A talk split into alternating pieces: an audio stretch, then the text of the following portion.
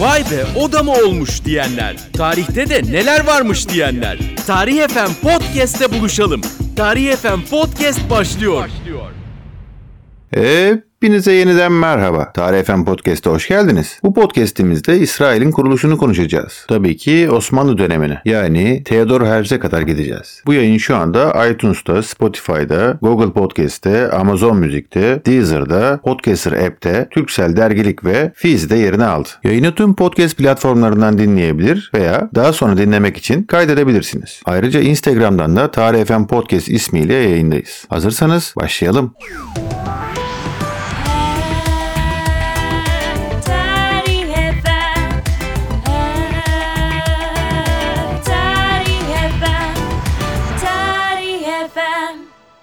Sultanın benim üzerimde bıraktığı intiba onun zayıf, gevşek fakat tamamen iyi bir insan olduğudur. Onun korkunçluğuna da inanmıyorum, sinsiliğine de. Theodor Herzl, Abdülhamit'ten ikinci defa birinci dereceden Meci diye nişanı aldığında bu cümleleri etmişti. İsterseniz biraz daha öncelere dönelim. Yıl 1894. Fransız ordusundaki Yahudi yüzbaşı Dreyfus vatana ihanetten suçlanır. Bu davayı takip etmek için Macar asıllı, hukuk okumuş, Viyanalı bir Yahudi gazeteci Theodor Herzl bölgeye gönderilir. Aslında Herzl daha önceleri Yahudi karşıtlığını aşmanın yolunun Yahudilerin topluca Hristiyanlığa geçmelerinde yürüyordu. Çünkü belki Yahudiler topluca Hristiyanlığa geçerlerse belki Avrupa'daki bu Yahudi düşmanlığı bir nebze de olsa aşılabilirdi. Ama durumun gittikçe kötüleştiğini görmüş ve Yahudi karşıtlığı sorununa ancak siyasi yoldan çözüm üretilebileceğini savunmaya başlamıştı. Tarihe Dreyfus davası olarak geçen olaydan iki sene sonra 1896'da Yahudi Devleti Yahudi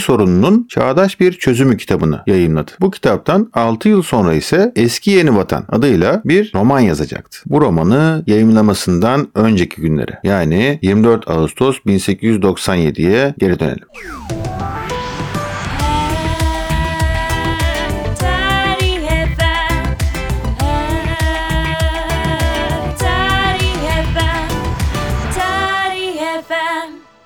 Bu tarih İsviçre Bazel'de 1. Siyonist Kongre'nin Herzl tarafından toplandığı tarih. Bu arada tam 1890'da Yahudilerin eski İsrail topraklarına geri dönmeleri, eski İsrail topraklarında yeniden toplanmaları anlamına gelen Siyonizm kelimesi de Theodor Herzl'e ait. Neyse konumuza dönersek 1. Siyonist Kongre'de kastedilen bölge halen Osmanlı toprağı olduğu için Herzl Siyonizmin siyasi amacını şöyle ifade ediyor. Diyor ki Siyonizm kamu hukuku güvencesi altında Yahudi halkı için Filistin'de bir yurt kurulmasını amaçlar. Bu cümleyi kuruyor kurmasına ama yine açılış konuşmasında Yahudi devletinin kurulduğunu 5 sene içerisinde veya 15 sene sonra tüm dünya görecek diyor. Tabii ki Herzl'den çok önceleri adı Siyonizm olmasa da bu fikir Moses Hess ve Leo Pinsker tarafından dile getirilmiş bir düşünce. Ama burada önemli olan Theodor Herzl'in Siyonizm fikrini siyasallaştırması yani etek kemiğe dönüştürmesi ya da dönüştürebilmesi. Aslında normalde 19. yüzyılın sonlarına baktığımızda Yahudilerin yaşlık dönemlerinde Kudüs ve çevresini ziyarete geldiklerini söylüyoruz, biliyoruz. Neyse devam edecek olursak ilerleyen zamanda İngiliz siyasetçi Sir Moses Montefiore 1860'da şehir surları dışında yeni bir mahalle kuruyor. Sonrasında bölgede Mikve İsrail Ziraat Okulu kuruluyor. İleriki zamanda yani artık 1880'lerin sonlarına doğru Rusya'da Yahudi düşmanlığının artmasıyla bölgeye göç etmeye başlıyor Yahudiler. Biliyorsunuz Yahudilerin gelmeye çalıştıkları bu bölge Osmanlı Devleti'nin 16. yüzyıldan beri sınırları içerisinde olan bir bölge. Neyse konumuza devam edelim. Theodor Herzl Yahudilere güvenli bir vatan izni almak için temaslarına başlıyor. 1896'ya geldiğimizde Mart ayına geldiğimizde Viyana'da Polonyalı Nevlinski ile temasa geçiyor. Nevlinski 2. Abdülhamit Han için çalışan biri. Theodor Herzl yine aynı yılın 18 Haziran'ında Nevlinski ile birlikte İstanbul'a geliyor. Amaç belli. Abdülhamit ile görüşebilmek.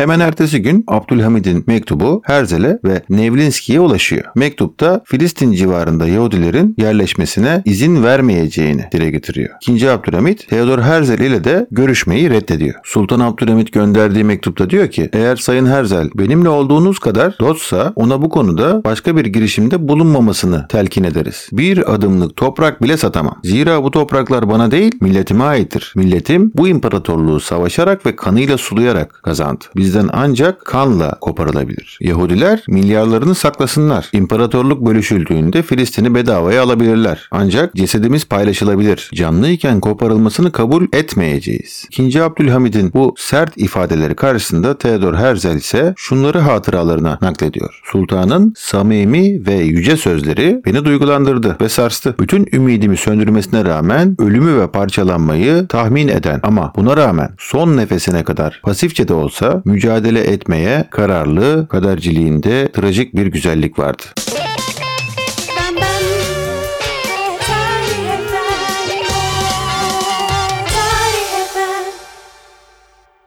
1896'nın 23 Haziran'ına gelelim. Yani kibar bir red mesajı alınmasından 3 ay sonrasına gelelim. Sadrazam Halil Rıfat Paşa Theodor Herzl'le görüşüyor ve Herzl'e Yahudiler için Filistin'de toprak konusunu açıyor. Bu mülakattan bir hafta sonra Herzl'e saray tarafından 3. derece Mecidiye nişanı veriliyor. Ve bu nişan Herzl'e Nevlinski tarafından takılıyor. Yani ilk görüşme isteğinden hemen bir süre sonra Theodor Herzl'e bir nişan takılıyor. Hem de yüksek bir nişan. Mecidiye nişanı. Theodor Herzl Sultan Abdülhamit'le görüşememiş ama sonuçta nişanını almış. Sonrasında 4 ay gibi bir süre sonra Herzl Alman İmparatoru 3. Wilhelm ile görüşmek için İstanbul'dan Filistin'e geçiyor. Tam bir hafta sonra 3. Wilhelm ona özel tahsis edilen Yıldız Sarayı'ndaki odasında Theodor Herzl ile görüşüyor ve Herzl kendisine Filistin ve çevresinde bir arazi şirketi Almanya'nın himayesinde olacak şekilde bir arazi şirketi kurulmasını istiyor. Tahsis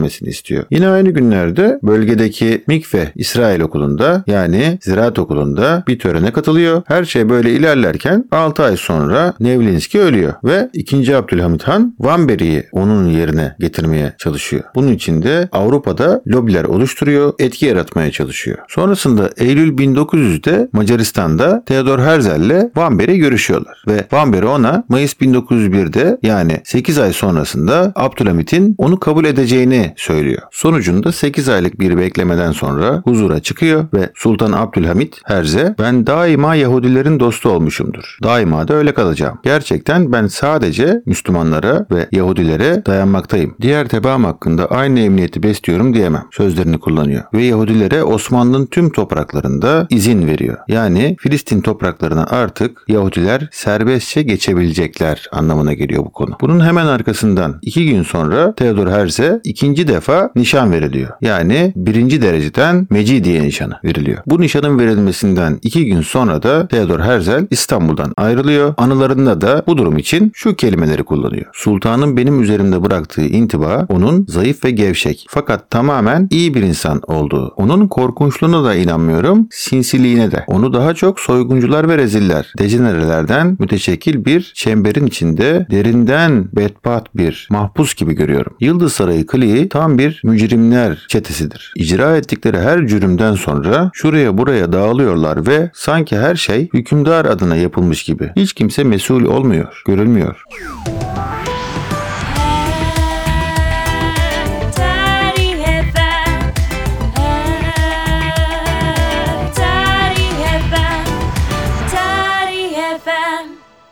1901'in Aralık ayında yine İsviçre Bazel'de 5. Siyonist Kongre başlıyor ve Herzl bu konferansta Abdülhamit'e teşekkür bile ediyor. Bu konferanstan ortalama bir ay kadar sonra Herzl acilen İstanbul'a çağrılıyor. İkinci Abdülhamit Yahudilerin Filistin hariç Suriye, Mezopotamya, Anadolu gibi bölgelerde yerleşebileceklerini ifade ediyor. Ama Filistin hariç. Bundan da tam 3 ay sonra Theodor Herzl Sultan'dan Kudüs'te bir Yahudi üniversitesi açılmasına izin vermesini istiyor. Bu İbrani Üniversitesi'nin daha sonra 1918'de Hayfa'da kurulacağını notlarımıza ekleyelim. Yavaş yavaş podcast'i toparlayacak olursak bu görüşmeden ortalama 2 ay kadar sonra Londra Türk Büyükelçiliğinden Theodor Herzl'e hemen İstanbul'a gelmesini söylüyorlar. Yani Herzl 5. kez İstanbul'a gidiyor. Bu görüşmede de Theodor Herzl yine Osmanlı'ya 30 milyon sterlin vereceğini yani Osmanlı borçlarının bu şekilde kapatılabileceğini ama Yahudilerin Mezopotamya ve Filistin'e gidebilmelerinin izninin verilmesini istiyor. Ve lakin Fransa Maliye Bakanı Abdülhamit ile anlaşmaya varmış bu dönemde. Yani Herzl'in istekleri yine gerçekleşmiyor. Her şeye rağmen Theodor Herzl ne demişti? Yahudi devletinin kurulduğunu 5 sene içinde veya 50 sene sonra tüm dünya görecek demişti. Rastlantı odur ki İsrail devleti tam 50 yıl sonra yani 1947'de kurulacaktı. Aslında Theodor Herzl'in planları yolunda gitseydi 5 yıl sonra da İsrail devleti kurulmuş olacaktı. Nitekim Balfour Deklarasyonu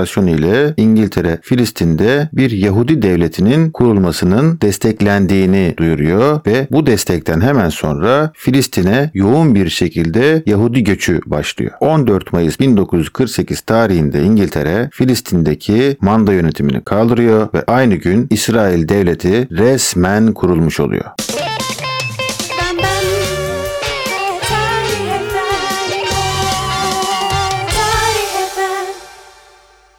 Bu podcast'imizin de sonuna geldik. Bu bölümde İsrail Devleti'nin kurulma aşamasından bahsetmeye çalıştım. Görüş, düşünce, eleştiri ve yorumlarınızı tarihfm.gmail.com adresine gönderebilirsiniz. Görüşmek dileğiyle. Hoşçakalın.